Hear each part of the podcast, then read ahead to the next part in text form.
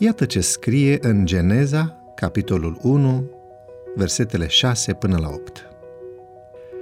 Dumnezeu a zis, să fie o întindere între ape și ea să despartă apele de ape.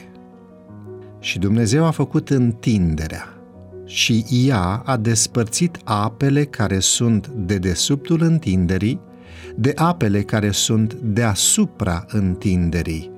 Și așa a fost.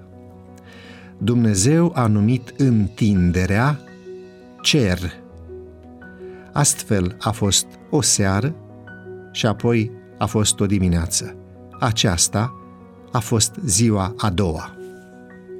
Întinderea de care vorbește Moise aici desemnează învelișul atmosferic al planetei noastre. Dacă apele de jos sunt cele din care s-au format mările, apele de sus nu pot fi altceva decât cele pe care le conțin norii. Norii nu se află deasupra atmosferei, ci plutesc, în general, deasupra părții din atmosferă în care se găsește aerul pe care îl respirăm. Putem să ne imaginăm ce s-a întâmplat în ziua aceea în felul următor. Pământul era acoperit de o atmosferă grea, densă, poluată puternic.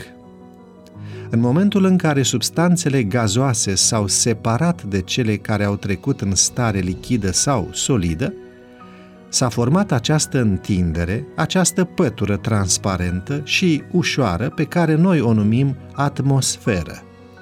Totodată, deasupra stratului celui mai apropiat de sol, s-au ridicat vapori, mai ușor decât aerul, care au ajuns în zone cu temperaturi mai scăzute și s-au condensat, formând astfel pătura de nori care acoperă globul pământesc. Acestea sunt apele de sus. Oxigenul pe care îl respirăm se află jos, norii și vaporii de apă la mijloc și stratul de ozon al atmosferei este deasupra, pentru a ne proteja de radiațiile solare. Dumnezeu stabilește totul, astfel încât pe Terra să fie posibil un climat echilibrat și temperat.